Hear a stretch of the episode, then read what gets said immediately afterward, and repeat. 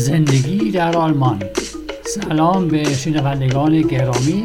من کلاس هستم و آلمانی هم در این اپیزود در مورد یک نوع زندگی صحبت می‌کنیم که در آلمان خیلی کمیابه و بسیاری از آلمانی ها از این نوع زندگی اطلاعات زیادی ندارند. یعنی زندگی به عنوان متعکف متعکف یعنی چه؟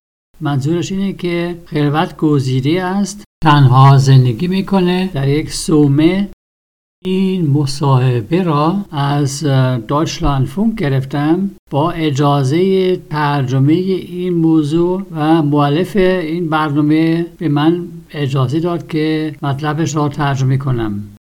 امیدوار هستم که این مقاله برای شما هم جالب باشه. این برنامه به زبان آلمانی که اصلشه و به زبان فارسی پخش میشه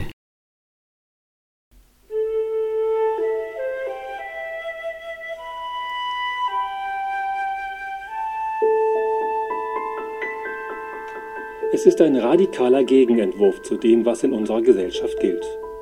Und letztlich ist es eine tiefe Sehnsucht, die Frauen und Männern keine Ruhe lässt, wenn sie den Mut haben, aus ihrem sicheren Alltag auszusteigen und ganz für sich allein zu leben, als Eremitin oder Eremit.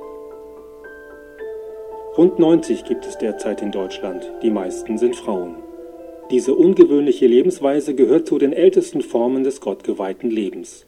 Einige der frühchristlichen Mönche der sogenannten Wüstenväter im dritten Jahrhundert lebten so zurückgezogen. Auch die ersten Mönche in Europa waren Eremiten. Sie lebten in ihrer eigenen Höhle, um in Stille Gott zu suchen. Ein Leben in einer Einsiedelei, einer Klause, hat auch den Steiler Missionar Pater Norbert Keupers seit vielen Jahren angezogen. Seit Ende 2020 lebt er in einer Klause im Sauerland. Doch bis er diesen Schritt gehen konnte, war es ein langes Ringen. Denn da war immer auch der Zweifel. Wie soll das gehen, nach vier Jahrzehnten in einer Gemeinschaft nun plötzlich Eremit werden? Mensch, du bist doch hier angenommen, du bist gerne in der Gemeinschaft, es gäbe eigentlich keinen Grund wegzugehen. Und jetzt lässt du das alles los für eine Sehnsucht, von der du nicht weißt, ob die sich erfüllen wird. Du lässt den Spatz in der Hand los, in der Hoffnung, du kriegst die Taube auf dem Dach.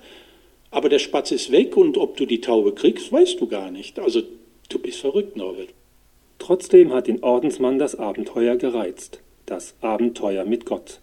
Eine tiefe Sehnsucht hat ihn gelockt, heraus aus allem, was bisher sein Leben war. Er wollte nicht vor den Menschen fliehen, mit denen er als Seelsorger tagtäglich zu tun hatte, aber er wollte Gott suchen, nicht in einer Stadt mit ihren großen Kirchen, sondern in der Natur, in der Stille. Ich habe immer schon die Stille gesucht. Mein ganzes Ordensleben war davon geprägt, immer am Vormittag eine halbe Stunde Stille zu suchen. Und dafür hatte ich in meinem Privatzimmer immer eine Gebetsecke, einen Rückzugsort, wo man nicht auf die Arbeit des Schreibtisches schielt, sondern wirklich vor der Christusikone sitzt. Und manchmal war diese Gebetsecke nur ein Mahnmal, hör mal, komm mal wieder vorbei, ja, weil natürlich auch das manchmal hinten runterfällt. Eine Gebetsecke, eine Ecke der Stille. Aber diese Ecke im Tag war dem Ordensmann, der aus einer Familie mit sechs Kindern stammt, nicht genug. Da war diese Sehnsucht nach mehr Stille, um so achtsamer zu werden für Gott. Einen ersten Versuch in die Stille einzutauchen, konnte er bei Mitbrüdern in Belgien wagen. Sechs Wochen hat er sich zurückgezogen und die Stille jeden Tag neu erlebt. Er musste nichts leisten, durfte einfach da sein und aufmerksam werden für Gottes Spuren, Gottes Nähe, die sich ihm in der Stille zeigte. Auf besondere Weise spürte er hier, wer loslässt, wird gehalten von Gott. Diese Erfahrung hat ihn begeistert und nicht mehr losgelassen. Die Stille hat nochmal eine andere Qualität. Die ist dicht, sehr dicht und die ist natürlich schwer in der U-Bahn von Berlin zu finden oder auf dem Marktplatz der Großstädte. Ich glaube, es ist wichtig, äußerlich Stille zu suchen, damit innerlich auch die Einheit mit Gott zu finden ist. Das ist für den Steiler Missionar die Quelle des geistlichen Lebens. Um sie zu finden, ist er seinem unruhigen Herzen gefolgt. Mit seinem geistlichen Begleiter hat er immer wieder darüber gesprochen. Dann kam 2018 nochmal ganz massiv diese Sehnsucht auf, nee, eigentlich möchtest du mehr an der Quelle leben. Und mein Begleiter sagte, ja, dazu hast du das Recht. Schau mal, das ist jetzt der dritte Anlauf. Wenn Gott da so oft bei dir anklopft, dann solltest du das jetzt machen, sonst ist irgendwann mal die Gelegenheit vorbei. Mach kleine Schritte, mach einfach einmal im Monat Wüstentage, geh, geh weg aus deiner Gemeinschaft, such dir einen stillen Ort und übernachte da auch. Das habe ich dann tatsächlich gemacht in Berlin am Wannsee. Und jedes Mal, wenn ich dort ankam, war ich sofort in dieser Stille, wo du diese Einheit mit allem spüren konntest. Das hat den Ordensmann nicht mehr losgelassen. So wollte er leben. Doch wo? Wie so einen Ort finden? Noch dazu in der Pandemie. Bei der Suche im Internet hat er sich Videoclips von Einsiedlern und Eremiten angeschaut und schließlich Kontakt aufgenommen zu einer Einsiedlerin. Von ihr hat er dann gehört, Norbert, du findest nicht die Einsiedelei, die Einsiedelei findet dich. Lass dich finden. Das klingt sehr komisch und am Anfang konnte ich damit auch nicht viel anfangen, aber tatsächlich konnte ich es ja nicht machen. Geduld war gefordert und auch die Zustimmung der Ordensleitung. Es begann die Recherche und bald war klar, die Einsiedelei sollte nicht in völliger Einsamkeit liegen, da er alles Notwendige zu Fuß erledigen wollte. Und direkt an einer Kapelle wollte er eigentlich nicht wohnen. Dann wurde im Sauerland eine Stelle ausgeschrieben für einen Eremiten. Und da bin ich dann tatsächlich als erstes auch hingefahren und das war sozusagen die Liebe auf den ersten Blick. Ich bin da ausgestiegen, stand da auf dieser Waldlichtung und habe gesagt, ja, das wäre was. Und das hat sich dann bestätigt im Gespräch mit dem zuständigen Pfarrer der Gemeinde, die diese Einsiedelei vermietet. Dann musste ich mich darauf bewerben. Es gab sieben oder acht Mitbewerber. Das war für mich sehr überraschend, dass es doch so viele Menschen gibt, die so einen Ort suchen. Und ja, scheinbar habe ich alles richtig gemacht und durfte dann hier im Herbst letzten Jahres umziehen und den Sprung riskieren aus dem geregelten Ordensalltag und der Gemeinschaft, die ihn gehen ließ. Als Eremit lebt er in einer Klause mit Küche, Schlaf und Gebetsraum, ohne ein Fernsehgerät, aber mit Computer. Die Einsiedelei steht bei einer Kapelle, zu der jeden Tag Menschen kommen, um zu beten oder eine Kerze zu entzünden.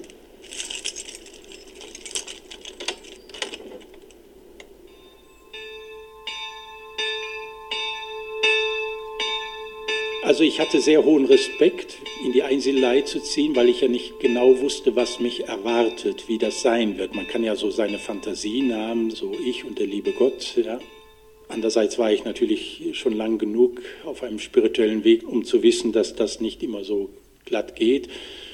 Und nach 40 Jahren im Gemeinschaftsleben hatte ich da schon Respekt davor, jetzt selber kochen, selber waschen, und dann allein sein am Abend am Waldrand, wo das nächste Haus erst einen Kilometer weit weg ist. Und tatsächlich war es aber vom ersten Abend an so, du bist jetzt angekommen. Und ich habe dann so viel Wohlwollen auch der Menschen in der Umgebung gespürt, die sich gefreut haben, dass ich da bin, dass dieser Ort wieder belebt ist. Das hat mich so wohlwollend mitgetragen und inzwischen muss ich sagen, tut es richtig gut allein zu leben. Und tatsächlich hat jetzt das Gebet auch einen größeren Raum, die Stille einen größeren Raum gefunden. Und das tut mir sehr gut. Also es ist einfach Work and Pray Balance.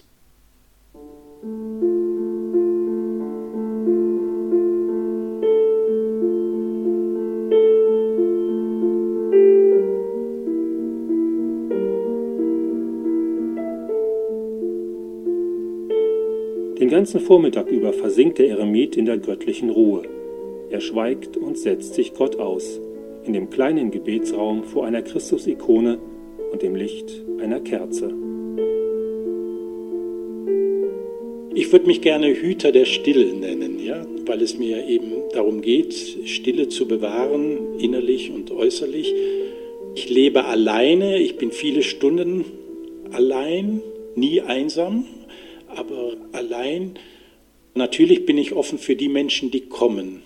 Also ich bin ja nicht da, um mir ein Selbsterfahrungstrip zu machen. Ich und mein lieber Gott und wir sind jetzt in einer spirituellen Kuschelecke und uns zwei geht's gut und die böse Welt da draußen soll schauen, wie sie zurechtkommt, sondern die Frucht meiner Stille soll und darf auch Menschen zugutekommen, indem ich ihnen auch Zeit schenke. Und das ist ja etwas sehr Kostbares, Zeit zu haben für Menschen. Damit irritiert der Eremit so manchen, der bei ihm, dem Exoten, klingelt und um ein Gespräch bittet manchmal mit einem Glas Marmelade in der Hand. Ich hab Zeit, sagt der Ordensmann dann, der sich ein Leben in einer Einsiedelei lange gewünscht hat, aber jetzt nicht in einer Idylle lebt, denn er ist doch nicht so allein. Wir leben hier ja in der Einsiedelei eigentlich zu dritt. Da bin ich, da ist der Herrgott, der war schon da, der ist mein Mitbewohner und manchmal bellt der innere Schweinehund. Den hätte ich natürlich gern in dem Ort gelassen, wo ich vorher gelebt habe, aber der bleibt treu. Scheinbar gibt es da eine unsichtbare Leine. Überall, wo ich bis jetzt in meinem Leben war, ist er mitgekommen. Ja, und da muss man ihn als Haustier einfach lieb haben und ihm gewissen Raum geben, aber ihm auch nicht die Hauptrolle spielen lassen. Und ihm schon gar nicht folgen, wenn er den Tag einfach mal im Bett verbringen möchte. Doch nicht nur der innere Schweinehund, den wohl jeder bei sich selbst kennt, nutzt die Stille. In der Einsiedelei werden hin und wieder auch Stimmen laut, die einfach nicht zu überhören sind. Die Dämonen oder Abergeister, wie der Ordensmann sie nennt, hinterfragen seinen Rückzug in die Stille. Ja, ist das hier nicht Zeitverschwendung? Du könntest doch in einer Gemeinde viel mehr tun. Und jetzt sitzt du hier am Waldrand und, tust nichts, ja, obwohl Beten ja nicht nichts ist. Gibt es nicht Sinnvolleres? Oder auch so die Stimme manchmal, betest du genug, betest du richtig? Weil natürlich eine Schweigemeditation ganz anders ist als eine liturgische Feier. Damit muss sich der Eremit auseinandersetzen. Doch er ist dabei nicht auf sich allein gestellt, an keinem Tag. Das spüre ich die ganze Zeit immer und immer wieder, mal mehr, mal weniger, dass ich geführt werde.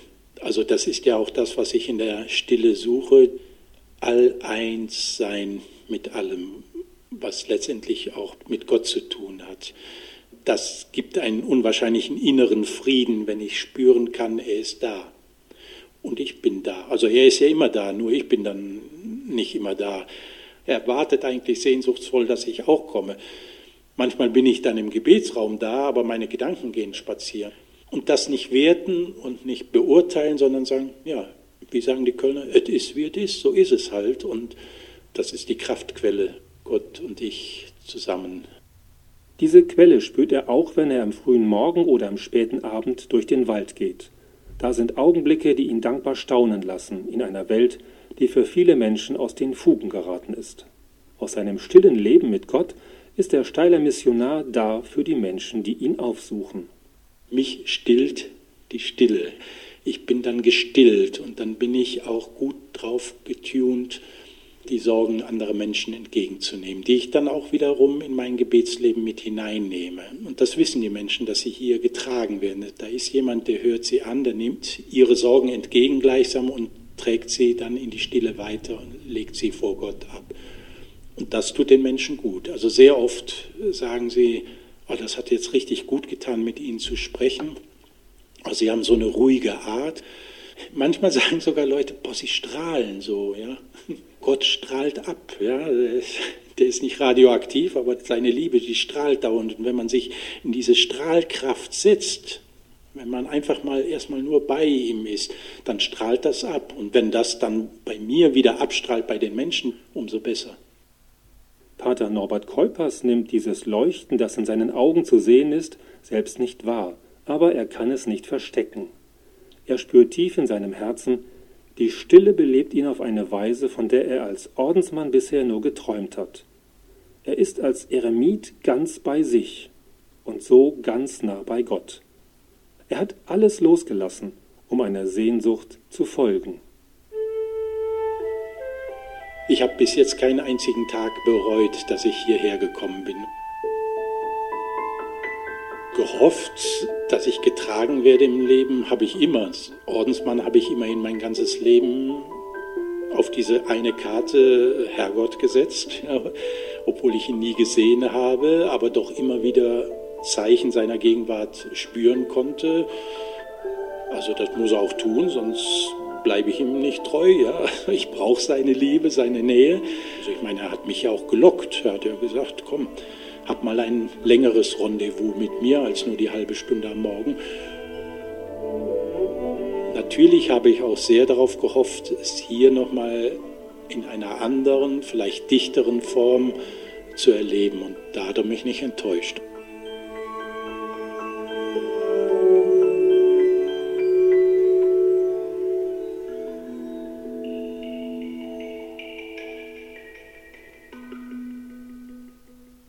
ما با یک نوع زندگی مواجه بشیم که کاملا برخلاف طرز زندگی اکثر ما قرار می‌گیره. ولی در ضمن یک اظهار اشتیاق است که زنها و مردها وادار می کند باده به دریا زدن زندگی روزمرهشون را پشت سر بذارند و آن را به عنوان معتکف یا خبت گزیده در سکوت به سر ببرند. قریب به 90 نفر هستند که اینجوری زندگی می کنند اکثرشون خانم ها هستند. این نوع زندگی نادر و غیر عادی از اوائل شکلهای زندگی خداداده در مسیحیت است. در ابتدای مسیحیت برخی از پدران روحانی در انزوا زندگی می و ترجیح دادند که در بیابون زندگی کنند در جای متروک و دور از جامعه. و هم نخستین راهبهای اروپایی کنارگیر بودند. اونها در قار و سکوت زندگی کردند تا پویای خدا باشند. زندگی در کنارگیری برای برادر روحانی نوربرت هم جذاب و دلخواه بود. و الان از اواخر سال 2020 میلادی در یک سومه در انزوا زندگی می کند. ولی تا زمانی که تصمیم برای این قدم را گرفت خیلی با خود کرنجا می رفت. چون بعد از چهل سال در همزیستی و معاشرت با دیگران چطور می‌توان در تنهایی و انزوا و کنار گیری زندگی کرد به خود گفت که هیچ دلیلی وجود نداره که این معاشرت را ترک کند و الان همه چیز را از دست بدم به چه قیمتی؟ برای یک آرزویی که نمی‌دونه آیا به مراد برسی. یا به قول عمومی سیلی نخت به است از بلوای نسیه. ولی آیا به کامیابش یعنی به همون آرزویی که در نظر داشتی برسی؟ اونو نمی‌دونی. ولی الا رقم این همه سوالها تصمیم گرفت که این نوع زندگی جدید را شروع کنه. یعنی زندگی پر ماجرا با خدا. یک اشتیاق اصلی و دلآویز باعث شد. که از زندگی قبلیش خارج بشه. دلیل نبود که می‌خواست از مردمی که روز به روز با آنها در ارتباط بود فرار کنه. او می‌خواست پویای خدا باشد و نه در شهرها با های بزرگ ولی در سکوت و در طبیعت. او گفت تمام زندگیم به عنوان راهب من در جستجوی سکوت بودم. معمولا در صبح یعنی در بامداد من نیم ساعت در سکوت به سر بردم. من تو کنج اتاقم یه جای درست کردم یک جایی که خودم را کناره بگیرم و دعا کنم و یک تمثال مسیحی و هم مساعد بود که پیوسته چپ چپ به کارم نگاه نکنم. و این مکان این جایگاه دعا برای من هم یک مکان یادآوری بود که در هنگام روز به سکوت برسم. ولی این کنج اتاق برای یک مردی که از یک خانواده با شیش تا بچه آمد کافی نبود. اشتیاق من به سکوت فراگیرتر بیدار شد یعنی نزدیک بودن به خدا. نخستین آزمایش برای این نوع سکوت پیش راهبها در بلژیک تجربه کرد. در عرض شیش هفته خودش را کناری گیری کرد و این سکوت را تجربه کرد. در این زمان با خدا نزدیک بود و دیدم که هر کسی که از زندگی خود آها بشه در دست خدا در امان است. این تجربه برای برادر رابرت شگفت انگیز و موندنی شد. این نوع سکوت به ویژه خیلی عمیق است و در صدای بلند و شلوغ شهرهای بزرگ یافت نمیشه. من باور می‌کنم که سکوت بیرونی را جستجو کنیم تا سکوت درونی را پیدا کنیم و با خدا در ارتباط باشیم. این برای برادر نوابرت سرچشمه زندگی روحانی است. تا پیدا کردنش با قلب بیقراریش همگام شد و نصیحت گاه به گاه همراهش بود. در سال 2018 این اشتیاق خیلی قوی تر شد. یعنی این اشتیاقی که دلم می‌خواست نزدیک به همون سرچشمه قرار داشته باشم. و مشاور به من نصیحت داد. چون الان سومین باری که قدم برای این نوع زندگی را برداشتی و خدا اینقدر به درد کوبید که الان لازمه که این نوع زندگی را به عمل برسونی. و اگر نه ممکن است که این فرصت از بین خواهد رفت. شروع کن با گام های کوچک.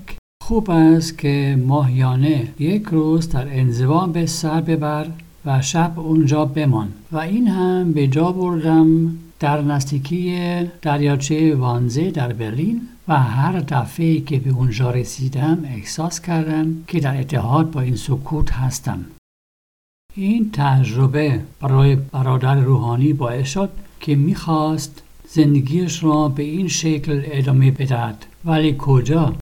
جای مناسب را کجا پیدا کنم؟ به خصوص در زمان پاندمی. در اینترنت ویدیوهای مختلفی را تماشا کرد از زندگی متکفین و گزیدگان و نهایتا تماس گرفته با یک خانمی که در انزوا زندگی کرد و ایشون به او گفت نوربرت تو انزوا را پیدا نمی کنی انزوا تو را پیدا می‌کنه. بذار پیدا بشی. در ابتدا این اظهار به فکرم بیگانه و عجیب بود. ولی در واقع درست بود چون من نمی‌دونستم به کجا برم. صبر و تحمل ملزم بود و توافق جمعیت روحانی که با آنها زندگی کردم. من رفتم سراغ یک مکان مناسب ولی واضح شد که این مکان نباید کاملا دور از مردم باشه چون به همه جا بایستی پیاده بره و مستقیما کنار کلیسای کوچک نمی‌خواست زندگی کنه و سرانجام در منطقه سوارلند یک جای عرضه شد برای شخص خلوت گزیده من رفتم به اونجا و می‌دانستم که به هدف رسیدم. موقعی که وسط جنگل ایستادم. همون جایی که خالی از درخت بود اطمینان داشتم که الان به مرادم رسیدم. و این هم تایید شد بعد از گفتگو با کشیش مربوطه که کلیساش برای این جای اتکاف مسئولیت داشت و من بایستی یه تقاضا نامه بنویسم و خودم رو معرفی کنم. من تنها نبودم که راقب این مکان بودم. هفت هشت نفر دیگر هم علاقه داشتند. برای من هم خیلی تعجب باور بود که اینقدر مردم علاقه دارند برای این نوع زندگی. ولی سر انجام من قبول شدم. و خلاصه پاییز همون سال اسباب کشی کردم به اینجا و جهش احراج از زندگی منظم و در امان در جماعت ریسک کنم. کلبه که اونجا زندگی می‌کنه دارای اتاق خواب آشپزخونه و یه اتاق برای دعا است. بدون تلویزیون ولی با کامپیوتر. این اتکاف نزدیک به یک کلیسای کوچک قرار داره که هر روز مردم میاد اونجا تا یک شم روشن کنند یا دعا کنند.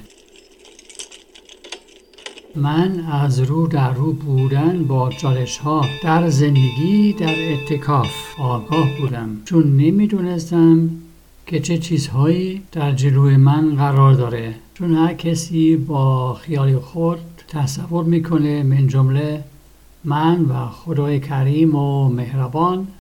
ولی در زم مدت طولانی در این راستا بودم که دستخوش این خیال بافی نبشم. بعد از چهل سال در مشارکت و جماعت من از این چالش آگاه بودم. از این تنهایی و زندگیم را تنها میگذرونم مسئول خودم هستم. برای تمام معاش زندگی میپزم لباس میشورم شب تنها هم و نزدیکترین همسایه یک کیلومتر فاصله داره. ولی از شب اول می‌دونستم که الان به هدفم رسیدم و در زم مردم اینجا مرا با استقبال مثبت پذیرفتند و اونها هم سپاس گذارن که این مکان متروک و ترک گفته نمونده و من هم راضیم که در تنهایی زندگی می‌کنم و بیشتر وقت دارم برای دعا.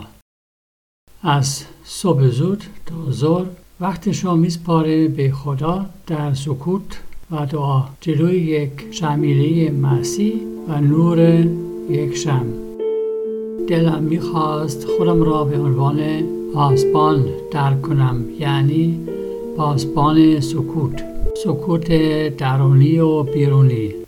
من تنهام خیلی وقتی که تنهام ولی احساس تنهایی ندارم و مردم را که بی دیدن من میاند ملاقات می‌کنم. زیرا من به سفر خود آگاهی و خود تجربه شده نرفته بودم به اینجا. یعنی من و خدای کریم در کنج دنج اتاق با هم باشیم و دنیای شرور بیرون میمونه. بلکه سمر سکوت به نفع مردم است که از این سمر بهره می‌گیرند. و وقت داشتن برای مردم خیلی مهم است و اونها قدرش را می‌دونند. در ابتدا برای بعضی از مردمی که به دیدن برادر نوربت آمدند این نوع زندگی عجیب و غریب بود. بعضی آمدند با مربا و آرزوی گفتگو و وقتش را به آنها وقف کرد. به این منوال در جای دنج و متروک زندگی نمی‌کنه. او تنها نیست. در واقع ما سه هستیم که در اینجا زندگی می‌کنیم. من هستم و خداست که هم اتاق منه که قبل از من اینجا بود و وسوسه داخلی که گاهی اوقات به حضور میاد. ولی مثل اینکه یک قلاده نامعری وجود داره که این وسوسه را به من وصل می‌کنه. ولی لازم است که اولویت بهش نمیدم.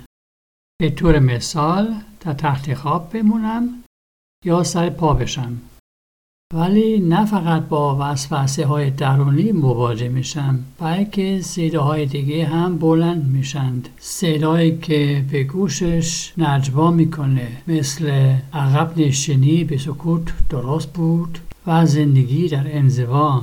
مورد سوال قرار میده مثل فراورد تو کلیسا بیشتر نباشه سکوت بی سمره بعد دعا می‌کنه ولی دعا هم یک عملی است. یا سوال های دیگه پیش میاند که آیا دعات کافیه یا درسته یا اینکه تعمق فکریت کافی است؟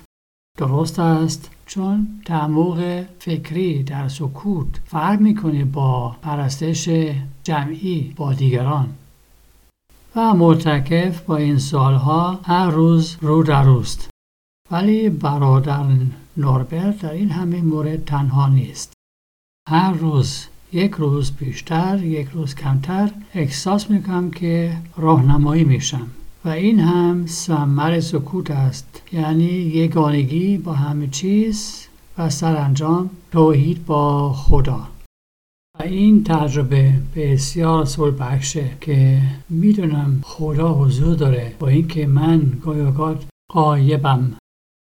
خدا می‌خواد مشتاقانه با من معاشرت داشته باشه و من هم در اتاق دعا هستم ولی فکرهام بیقرارند و پرسه می‌زنند. قبول کردن و انکار نکردن این واقعیت و در ضمن دانستن حضور خدا این سرچشمه قدرت واقعی است. از این سرچشمه هم آگاه است اگر در جنگل قدم بزنه. موقعیت هایی هستند که دنیا براش اعجاب انگیز است. دنیایی که برای خیلی مردم اون فیکون شده یعنی زیر زیر شده خراب و ویران شده. به این منوال گفتگو با مردمی که به سراغ معاشرت به پدر روحانی نوربرت میاند منتج شده از سکوت با خدا.